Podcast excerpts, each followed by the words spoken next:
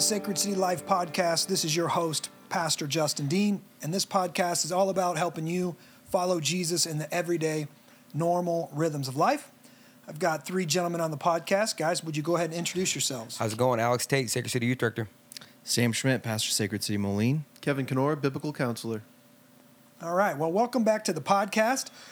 Today, we're going to answer another listener question, and this one is in regards to calling. Calling. Now, uh, what they're specifically referencing is being called into the ministry.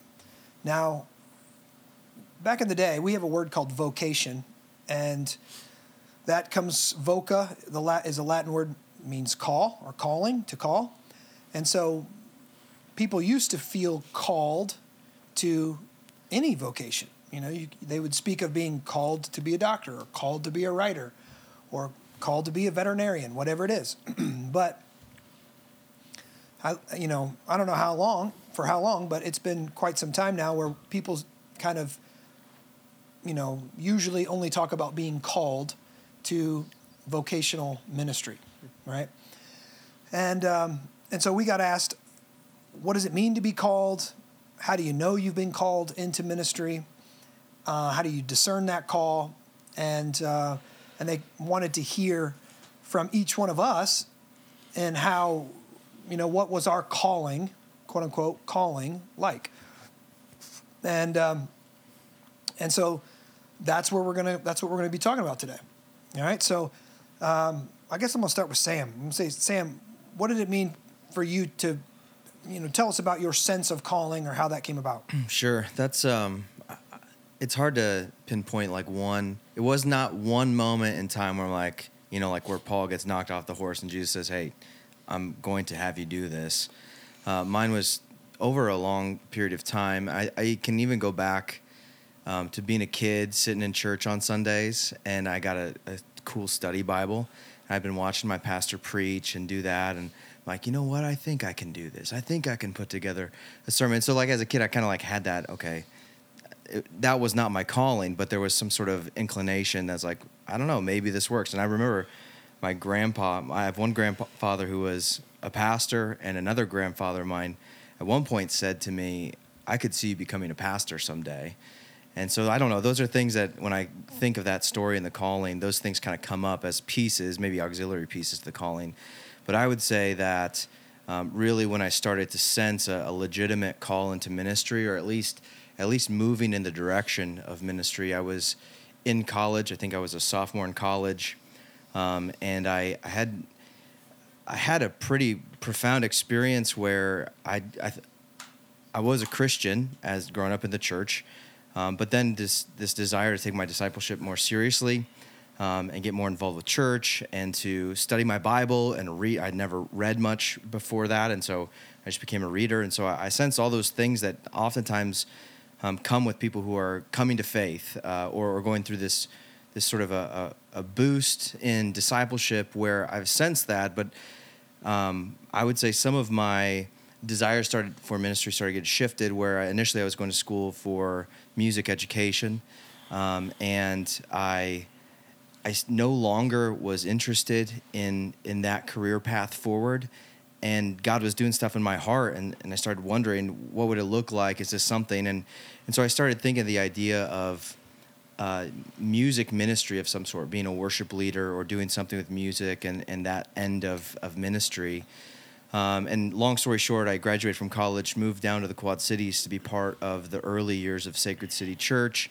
Um, and in the time of getting involved with missional community and seeing the pastoral work, I, a lot of a lot of my understanding of the pastorate was the Sunday morning presentation of writing a sermon, and then getting involved with the missional community and seeing the heart work, um, the discipleship that was taking place. I I sensed that I had a skill set that could be useful in settings like that and then at the same time the lord was incre- like an increasing desire in the pursuit of that and it ended up with a conversation actually justin you preached uh, one sunday and said hey if there's any church planters or anybody out there that's interested in the ministry come talk to me and i think we had coffee and and then that set me on a trajectory of some pastoral residencies church planting residencies and, and through that um, through those couple of years and and beyond. Um, I sensed the Lord doing a work in my heart. I had men speaking into my life and and identifying places where I needed to grow. Um, and so I had this internal sense from the, the Spirit of God. I had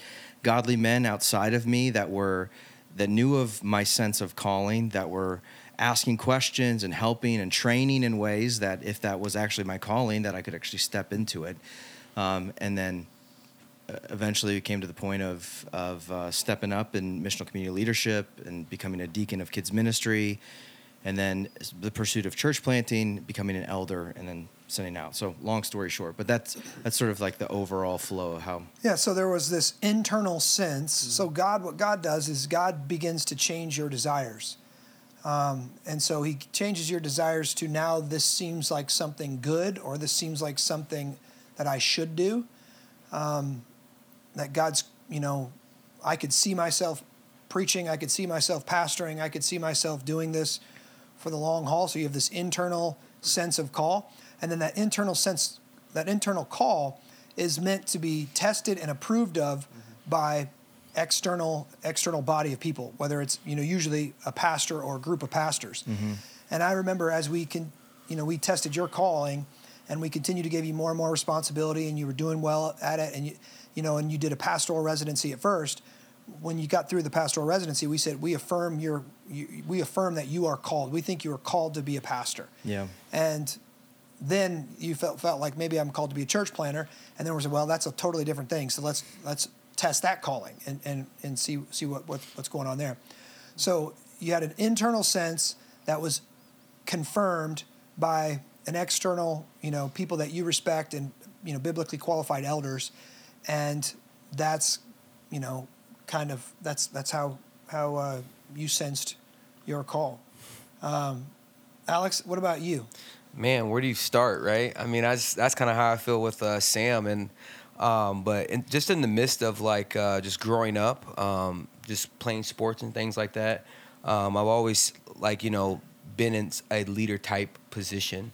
Um, in a sense of casting vision, helping coaches with plays, different things like that, and I feel like that's like what God has continued to move throughout me through as I gave my life to Christ, and uh, throughout going to your youth group, and then even on Sundays I would walk to the nearest church that was near me. And uh, in the midst of that, I would also have like pastors calling out and saying they see something in me that a lot of times I didn't even see myself.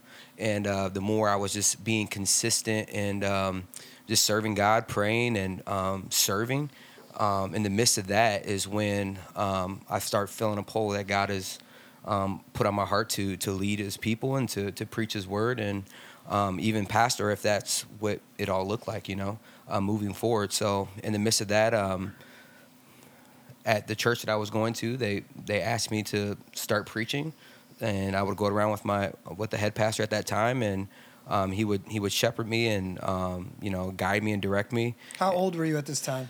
Man, I was about I was about 18, 19.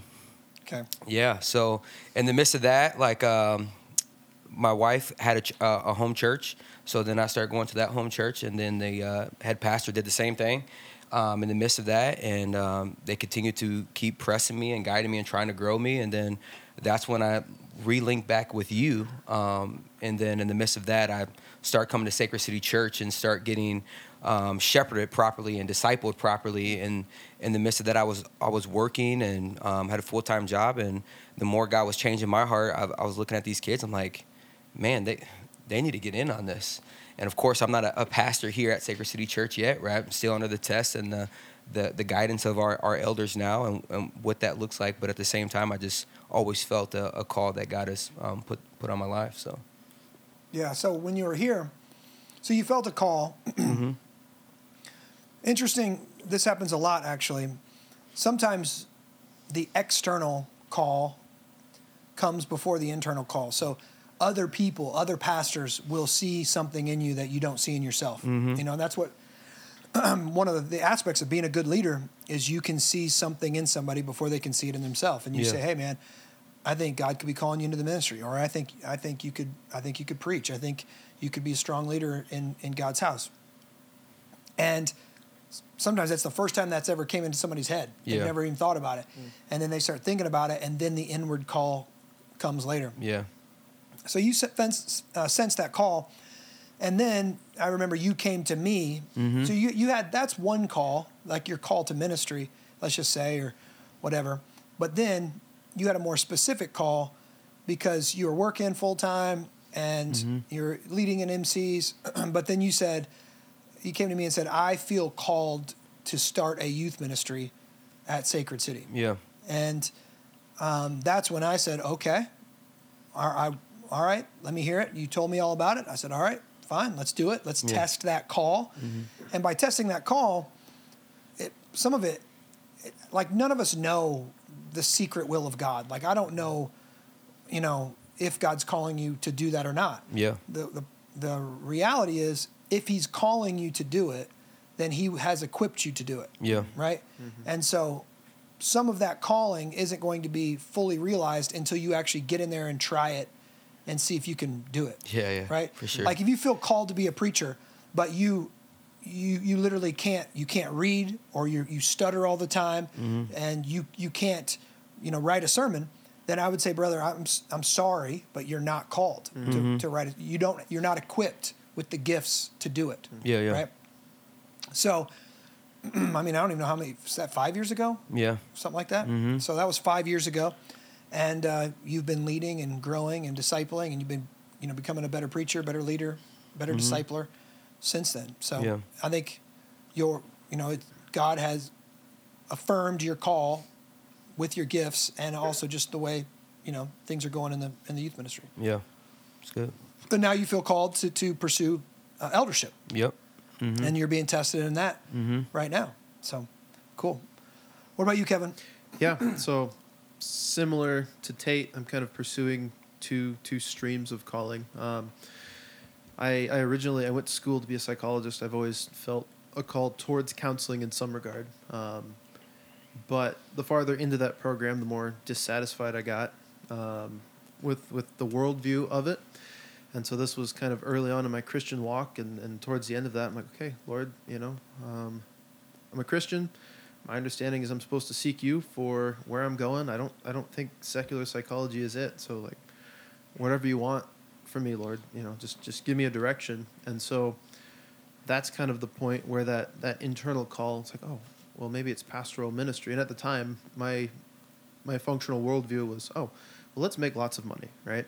And so I kind of I was like, okay, Lord, what's Plan B? Um, and so I, I pushed back against that for for a season, and it was people outside of me, pastors and and friends, and just some unrelated people who were it was it was consistently like, hey, have you you don't know what you want to do? Have you ever considered ministry?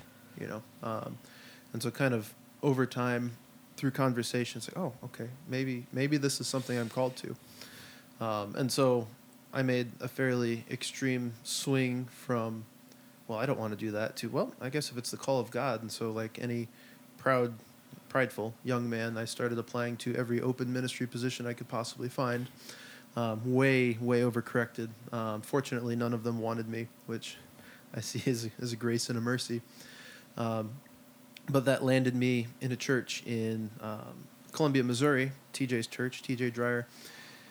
And so he was kind of discipling me, helping me think through next steps and things like that. Um, and so I actually found Sacred City. I was looking for I don't I don't know how many folks know this. I was looking for a church for my parents um, in the Quad Cities, and so I went through every website and listened to a bunch of sermons, and I, I landed here in a season where we were praying on next steps, and so that was December, January. I think January one. You're like, hey, we're launching this pastoral residency program. I'm like, oh, okay, well, Lord, maybe this is maybe this is the thing, you know. Um, so I, I applied, and we actually moved up here. We were so confident of our calling back here. We actually moved up here before I knew if, if I was a resident. But I'm like, this is, regardless, this is this is the kind of church that we need to be part of. This kind of community and, and under this kind of preaching.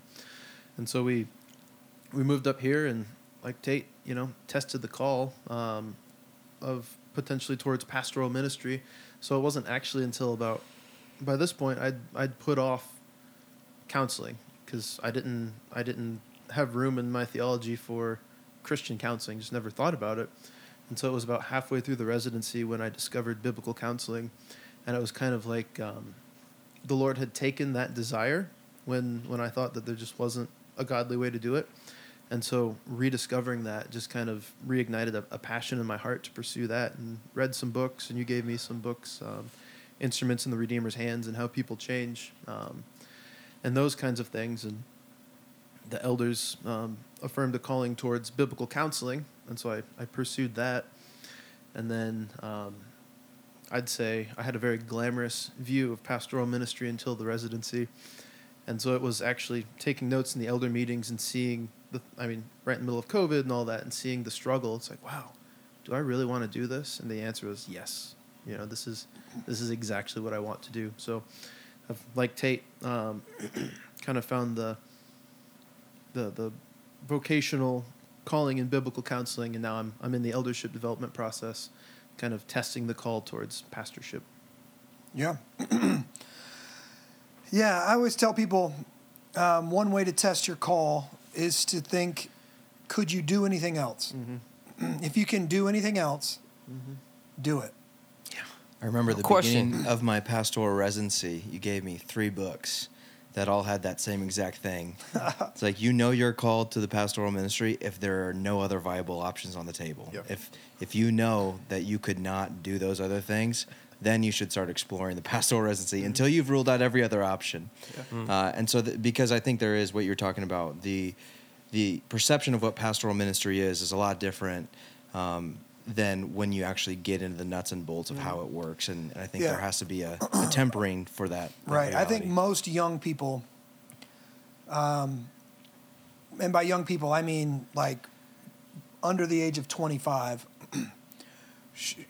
you know, maybe even 29 and below, something like that, should do other things 1st And what I mean by that is, I think, you know, if you feel called to schooling, you should get a, a I'm going to use the word secular, but a secular degree. You should get business degree, marketing degree, engineering degree, whatever, something along the lines of that could be used quote unquote in the real world. because ministry isn't re- isn't a young person's game. You don't have wisdom yet. You don't have life experience yet, um, and you need to get that life experience and you need to get that wisdom really bef- before you step in. And so, if somebody, I would say like, don't go to Bible college right away. You know, get your re- unless you go and get a regular degree at a Bible college or something like that, Eh, or a general general general ed degree, um, something along those lines. And then if you and then and, and while you're serving, you know, while you're serving in ministry, while you're you know asking your pastor, is there anything I can do? Can I be an intern? Can I help serve in, in different areas of the church? And you you learn how to show up on time. You learn how to do a good job. You learn how to go above and beyond. You learn how to talk with people and deal with people. And you're in a missional community where you're learning how the real world works and also how broken it is, because many people I mean, many guys get called. They feel like they're called to ministry because for, for fleshly reasons. Um, they like, oh man, I want to sit around and read books all day. That that sounds like amazing. I want to mm. smoke cigars or, you know, and, and read theology books all day, or or I want to be up on stage. I think. Mm. I think I, you know what, God made me to be up on stage, you know, or, or I, I want to lead people because I want, you know, I want to be famous one day, or I mm. want to grow a big church, or there's just a lot of fleshly reasons in young men. I mean, it can be in anybody, but specifically in young men, that the stage can be the most dangerous place for a person, for a young person, because it can build, you know, it can. They're if they're especially if they're gifted, because character takes a long time to develop, and a lot of times your gifts can outpace your character, and so your gifts can take you to a place that your character isn't ready for, and your character can't sustain you there, and so young people can get, you know, um, deep into pride and ego and all kind of sinful proclivities, and then basically the devil, because they don't have the character to keep them there, the devil takes them out early on, and that might disqualify them for the rest of their life from ministry. So it should not be something that's jumped into quickly. Um, you know, but it, it you know, it, it's, uh, or again, if you can do anything else, do that. But I think it just kind of blows my mind that you say all those things because until I got into ministry, I never knew of that there's so many people that are trying to get in just for mm. those selfish reasons. It's you it's a lot of guys like I mean when you look at it when you've seen it done right, it's like wow, that's that's something that I know I need to be um, prepared for, mm. or literally God has to be holding my hand every step of the way. Mm-hmm. Because if God's not there, I don't want to be there. because mm-hmm. it's too hard. It's Yeah. it's too stressful. Like if God's not with me, like that's not a place I want to be. Yeah. The other thing I would say, if you're not, you know, prone to study and you're thinking about the school route, go into a trade. Mm-hmm. Like go into a trade, man. Be a be a carpenter. Be an HVAC guy. Be a flooring co- contractor. Be like learn a trade, a real world sc- skill um, before going into ministry because that thing. I mean, ministry is not a high paying job, and having a skill will always bless you, bless your family. You can always make some extra money on the side if you need to. Plus, it learn again, it teaches you how the real world works. How to how to do a good job, how to become a master at something, how to deal with people, how to deal with difficult people, how to fix problems, how to fix your own mistakes. Um, and that those are all just you know invaluable lessons that you learn from from the world. Yeah. And so I would encourage, you know, guys that are pursuing ministry, go into the trades. Go into the trades. Do the trades while you're going to school. Take school, you know, if you're going to seminary, be in a trade, take school on the side. Uh, you could do it even online. but those are, I think there's just too many. Well, one, I've had several um, membership interviews. We've had like over 30 people becoming members at our church, and three different members have came to us. They came to us during COVID.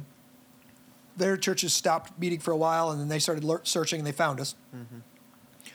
And all three of them came from churches that they had basically been at their whole life, but their most recent pastors that got pushed in were gay homosexual, you know, a lesbian with that was with a wife, a homosexual man with with a husband, and the other one that was an openly homosexual um, music minister at their churches. And again, to become a pastor and you don't even know the Word of God, or you don't even know what the Word of God teaches about homosexuality, like you were unfit Yeah. for the office, like. sure. But why would people want to do that? Because, in one sense, from that perspective, it's an easy job those those people who don't do real ministry, they just prepare a little talk on Sunday. They go visit some people during the week. They're just the nice, you know, the quote unquote nice person that walks around and says nice things all the time. They don't mm. actually rightly divide the word of truth, mm-hmm. preach the gospel, mm-hmm. practice church discipline. Like they don't, they don't, they're not real pastors. They go for everything and stand for nothing. Yeah. So there's there's a reason there's there's a there is like this sense of hey I, I don't really want to swing a hammer and I'm not really good at math. So what? Oh, you know what? Basically, it's like a glorified social worker. Oh, I'll, I'll be a pastor at some mainline church, and so that's why lots of people get into it, and that and that's you know that's why most churches are failing, because they're not led by gospel preaching men with the with a spine and a backbone, hmm. right? So if you can do anything else, do that. So you, we didn't get to yours. So Yeah. I mean, how did you how did you fall into to ministry? How did how did God call you into it? What did it look like, what did that look like for you? when I was born, the heavens opened, and angelic choirs began singing, Goodness gracious. and they said, "Justin." No, they did not. None of that happened. Uh, you too, huh? Yeah, more like the devil was on my shoulder the whole time. Uh, no, so I had had a couple experiences, you know, youth pastors telling me God might be calling you into ministry at some time when I was a little kid. Um, I think I, I don't think my mom ever told me anything until after I felt called. She said, I knew from the very beginning that God had called you into ministry, you know, or something like that. I knew when you, you were in my womb that God had called you into ministry. Um, uh, I've, I've got some. My uncle was a preacher. Uh, I both. I've two uncles. One on my dad's side, one on my mom's side. Were both preachers. Um, ministry was kind of in our family line, I guess. but it wasn't until uh, God kind of radically saved me when I was 17. And uh, I, I, God had made me into, a, first off, I was a disagreeable person, okay? And by that, I mean, like I had to be, like, I had my own opinions. I wasn't, I wasn't a go with the flow type of guy. I would be like, prove it to me. You know, like, even if a coach, even if a coach said something, I'd be like, prove it to me. You know, like I was a disagreeable person and and that's important because I'm gonna I'm gonna get because I, I think actually being a godly pastor you have to be disagreeable. You have to be a disagreeable person. Let me get to that in a sense. Um, so I didn't go with the flow. I challenged people. If people were slacking off in practice I would be like I'm I'm gonna beat all you guys. Like I'm gonna be the I, I, I'm, I'm gonna outwork all you guys. I didn't care about fitting in Yeah. as much as most people do. Leaders never do. yeah. Real ones. so so anyways i become a leader like on the wrestling team i become a leader and and um, and was kind of separating myself from some of my peers and then god saved me and i just kind of started doing that at church or i started doing that like inviting the guys on my wrestling team to church inviting the guys on my football team to church inviting my best friends to church and i just kind of I was being a leader, and then my youth pastor at the time, he just acknowledged what he saw. He just said, "Dude, you're bringing all these people." I was at Augustana at that time. Uh, you're bringing all these people from Augustana. You know, what's? I, I think God might be calling you into ministry. And then went away to like a camp one time or, or some kind of breakaway type of experience, and and just felt, you know, it was probably one of those sermons about some people in here are called and just felt like, yeah, I think I'm, I think I'm called to ministry. And at the same time, like I was wrestling for Augustana, and again, wrestling was kind of my god. And then I lost all interest. I literally lost all interest in wrestling for for a season. And uh, God gave me a desire for His Word, and to to uh, lead people to Christ. And so I just was devouring the Bible, devouring the Word of God. I was at Augustana for business administration, and um, then my youth pastor asked me to preach, and so, you know, I preached my first sermon and loved it, and you know, uh, yeah, and then just felt called into ministry, right? And then eventually, uh, I'm trying to go through here, but eventually, one of the pastors invited me into like a church-based theological training thing. Supposed to be two years. I finished it in six months. I just consumed the material and wrote the papers and just busted it out. I became like an intern. Actually, they brought me on as a director of operations. Well, my, my youth pastor got fired, and then I stepped in and did everything he was doing except for preaching. The senior pastor started preaching, but I was doing all the creative stuff. I was doing the announcements. I was doing all the, you know, I became like the face of the youth ministry. And I wanted the job. I wanted the job. I felt like it'd been a couple years. I'd only been saved for a couple years, but I felt like, man, I'm a leader. I'm doing this. And pastor was like, no, you know, you're you're too young. You can't do it. And they give it to another guy. This guy comes in, and then he asks me. So, I, well, let me let me back up. My sophomore year at Augustana, I was like, I'm spending way too much money at Augustana to get this business administration degree, and I have built homes. I, I was I was doing that on my summers. I was doing construction stuff on the summers. I've built homes before. I think I'm just going to quit and I'm going to go um, do construction. And talked to a few people, and they said, "Yeah, man, do it." So I did it. So I started my own business, started doing construction, and um, about this, you know, six months later, this pastor says, "Hey, was it that long?" Man, I, I, I think so. Yeah, come be the director of operations at, at our youth ministry. And I said, okay. I came, went be director of operations, youth ministry, loved it. Then I became the junior high youth pastor, loved it. Finally started preaching, preaching more, and people started coming up and saying, I've never understood the text like that. Uh, you made the Bible come alive. And they were just kind of affirming some gifts that they saw in me. Um, and, th- and then I just knew, like at that moment, I knew like God's called me to do this. Yeah. Right? This is something I want to do the rest of my life. And I was doing construction and ministry, like pretty much at the same time.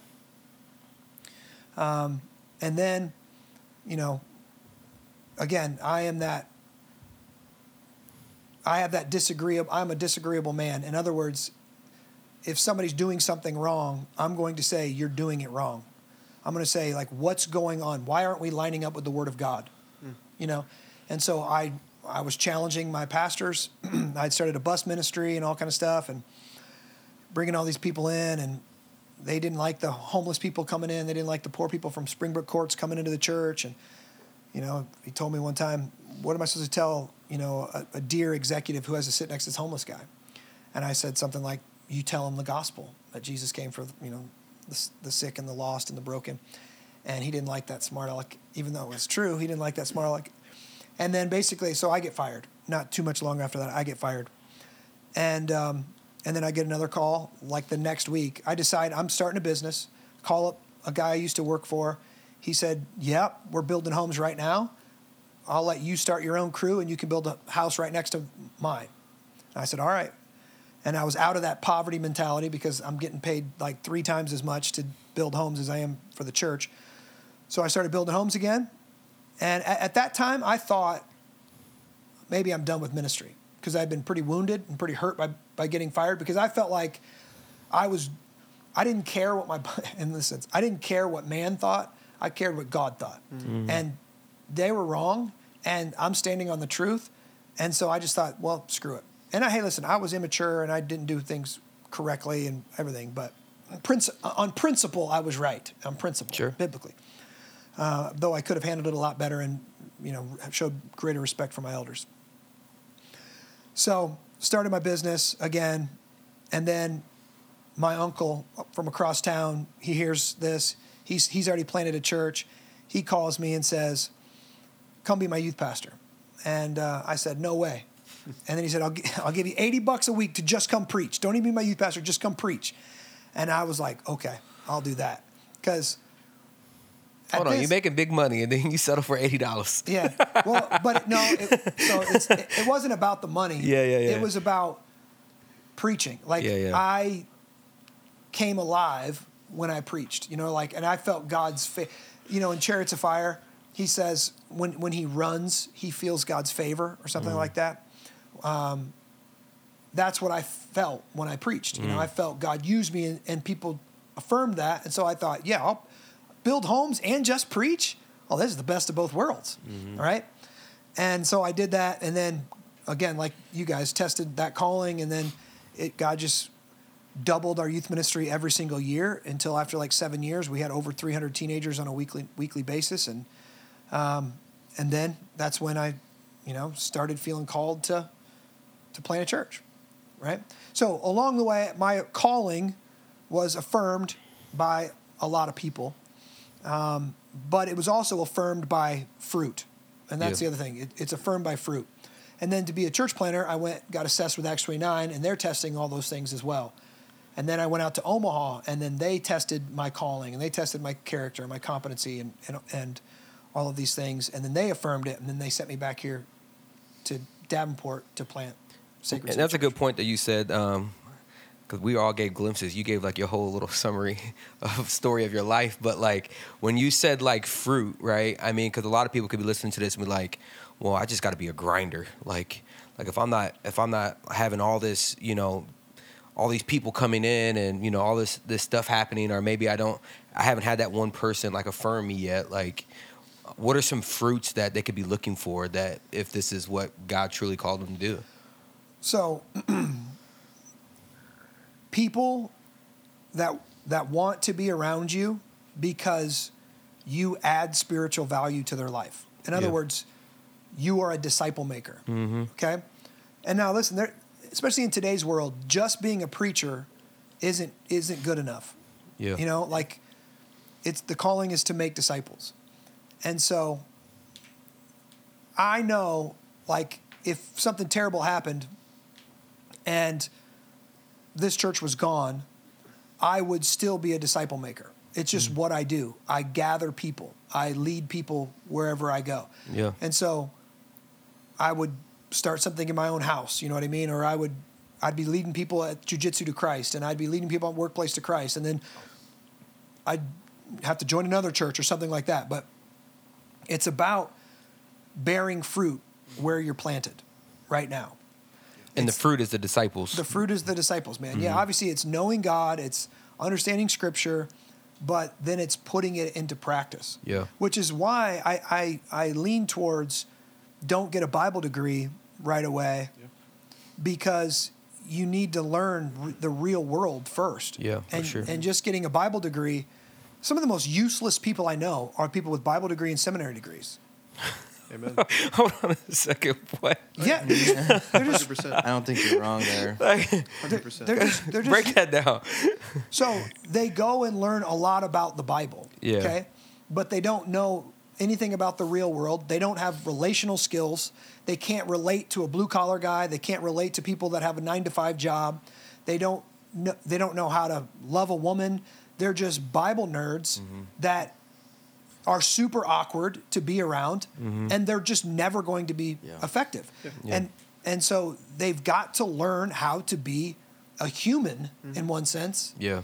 first. They it's easy to become a know-it-all and and not ever become a practitioner. And I think mm-hmm. that's a lot of it's like it's not a a, a slide against um, inst- Christian institutions that are going to equip pastors and train them. Um, it's about understanding that I need to gain knowledge and deploy that knowledge in a way that's going to build up the church. And a lot of times, the knowledge is gained but never deployed. And, and I think that's when you get to the stagnation of people that have a, a Bible degree sitting on their shelf, but it's not really in practice, or they become critical. I think that that's Yeah. another tendency that happens where you get those and they just become the biggest critics in the church rather than the greatest help. So what you're saying is, if you're doing it right, you should be bringing people with up from your church, bringing people through that are preachers and teachers and going to plant churches through your church, if it's if it's being done correctly.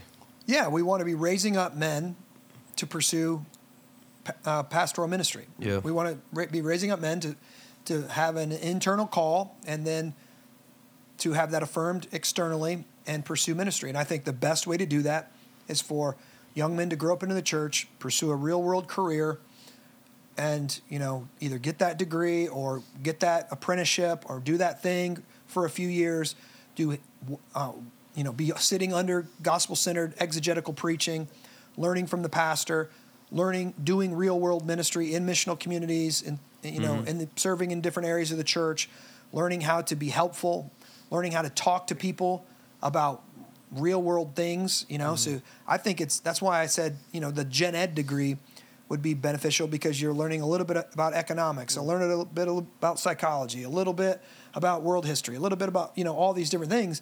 So when you sit down with a guy at a cigar shop or you sit down with a guy while you're getting your oil changed, you actually have something that you can talk to him about. You're Yeah. knowledgeable on more than just what the scriptures say because here's the the real world is very few people come and talk and ask you about the Bible mm-hmm. Yeah. Yeah. right? They, they just do. Now, now occasionally they do, but very, very rarely.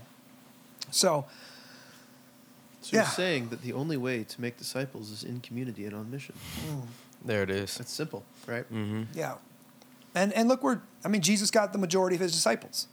He got them out of the trades. Yeah. He got them out of doing something else. He, he didn't get them out of the temple, you know? Um, so I, I, I just think it's, I don't know why it's that way, but um, I, I do not, unless a kid is like, feels called to go into something like seminary, be a professor or something like that, I would not recommend a kid to go, you know, Bible college, seminary, PhD, like straight through. Yeah. Um, I would want him to be more involved in, in practical hands-on ministry. And the reality is, man, we we need to do a better job of raising up these men to mm-hmm. to to pursue ministry, because you know our mission is to make disciples, plant churches, and renew, renew the city, and we can't do that unless men are sensing a call from God mm-hmm. to step into ministry, and they're willing to take big risks and go plant a church. And that's one thing too taking over a pastorate is different than planting a church. And and specifically for a church planter, I think the business degree or the business experience, maybe the entre- if you're like an entrepreneur, that is vital for church planting because church planting is so much different than pastoral ministry. Pastoral ministry is like you're, you're just preaching, mm-hmm. you're discipling people, um, The stage is already set for you. You're just going in to fill it. you're going in to fill it, mm-hmm. and it's you're just keeping the. Hopefully, you're growing it, but you're just keeping the bus going down the road. Planting a church is building the bus Yeah. before you get the bus rolling, and you got to know, you know, how to do the finances. You got to know how to register it with the state. You got to know how to do HR. You got to know how to hire people, how to fire people, how to set salaries, how to create all kind of systems and structures, and it's a lot more complex and a lot more difficult. It's mu- it's very much like, you know, being an entrepreneur. So what do you say to the person that they, they feel like they're being called, but they're like, man, I, I seen, I heard Tate preach, I heard Justin preach, and Sam preach, and like the way these guys do ministry, and the way um, you know Kevin does counseling. Like I, I just don't feel like I can step into some of those things because, you know, they, they're talking to their buddies about this. How do we encourage those people? Yeah, I would say the first thing you should do is talk to your pastor about it. Just let him know, hey, I'm I'm sensing this. I'm, This is a potential, and let that pastor speak into it Yeah. uh, right away. Secondly, you don't need to compare yourself to anybody. Now, there's pastors have all type of, types of different personalities.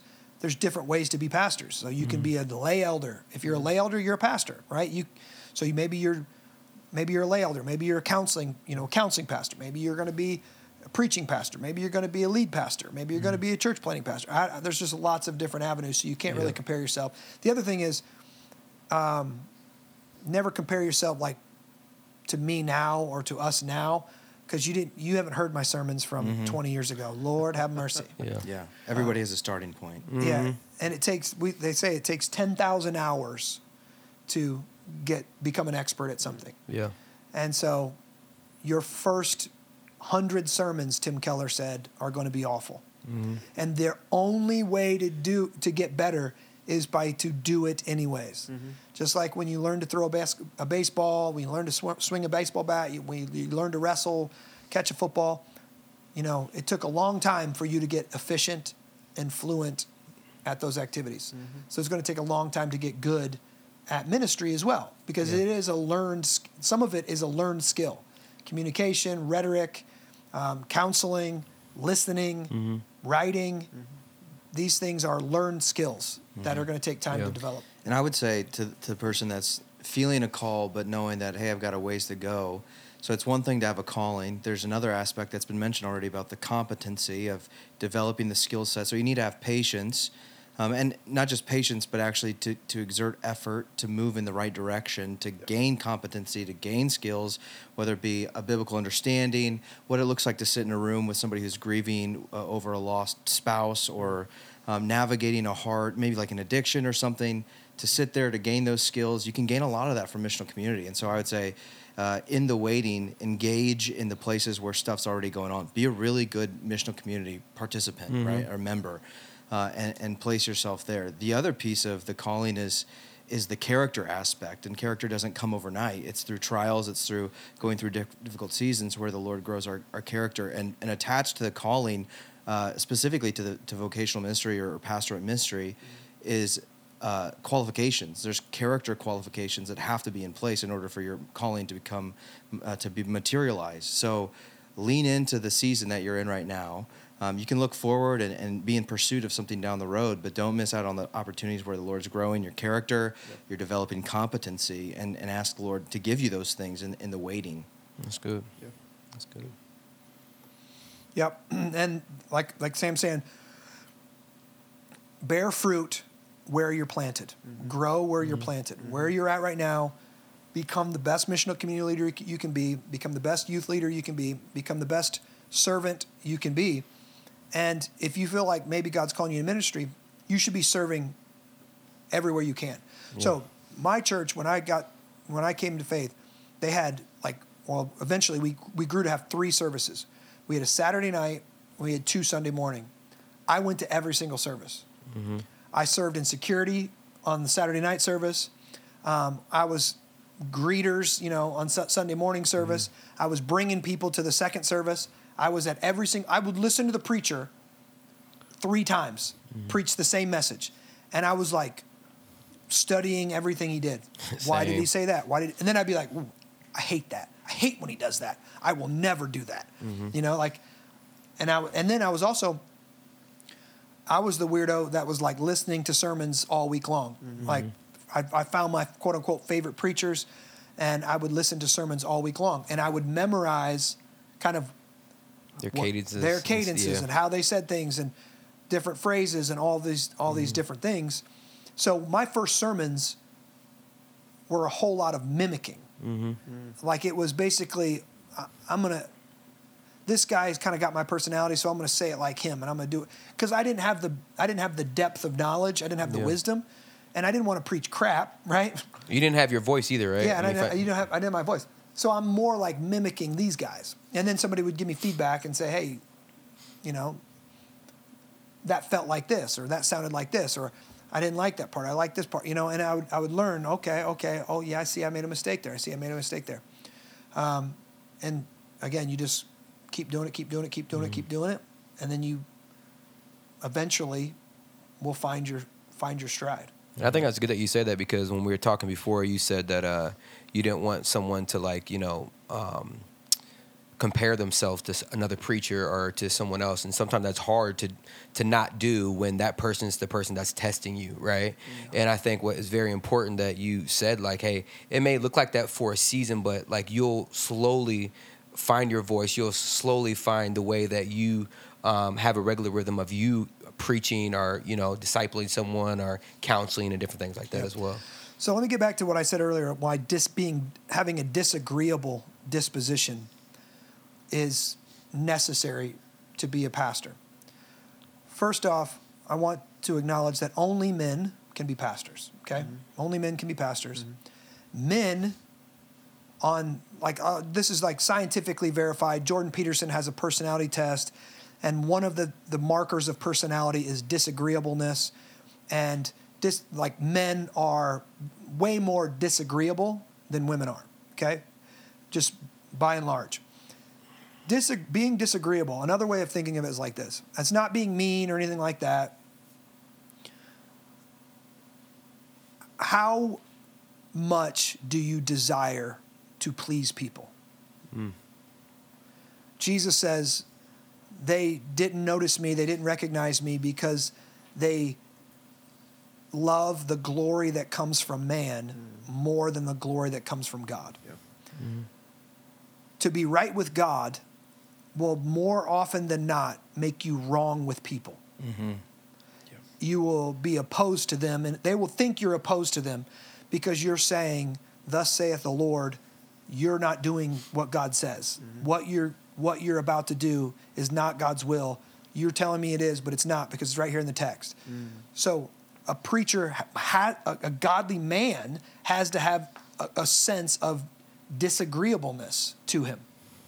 Right? I'm not saying he's not kind. I'm not saying he's not gentle. I'm not saying he's got to have a divine disagreeable that I'm going to be right with God, and that's often going to put me at odds with man. This is why Jesus said, They will hate you, they will throw you out of temples, they will bring you before rulers, right? They did it to me, they're going to do it to you. And too often, men, and now women, even though it's wrong, out of a sense of agreeableness, out of a sense of the desire to please people, they go into ministry to get personal accolades, to gain a lot of friends, to have a little prestige, to mm-hmm. have a little group of people that, that follows them. And they do ministry basically out of trying to seek the glory of man. Mm. Yeah. This is why they can't come out and say, Thus saith the Lord, you know, God hates divorce, God hates homosexuality, God hates whatever. They, they, can't, they can't come out and say that because they're too worried about offending people, Yes, sir. right? And it's because they have a, a sense of agreeableness that's innate in them that keeps them from doing gospel, real gospel ministry. So That's good. maybe that's my book. I need to write a book on the disagreeable pastor. Coming soon. So, all right. Any other thoughts from you guys? That's good. All right. So, there you go, guys. Some time on um, calling, sense of calling. And if you're listening to this podcast and you think, man, maybe I'm called, reach out to me myself, reach out to Sam, reach out to a pastor, and have that meeting with them because we would love, man, we want more men in the trenches with us, Amen. uh, building gospel centered churches. So that's what we want. So, hey guys, if you got any questions, email me, Justin Dean at sacredcitychurch.com or Sam at, sacred, Sam at sacredcitychurch.com. We love you. We're praying for you. God bless.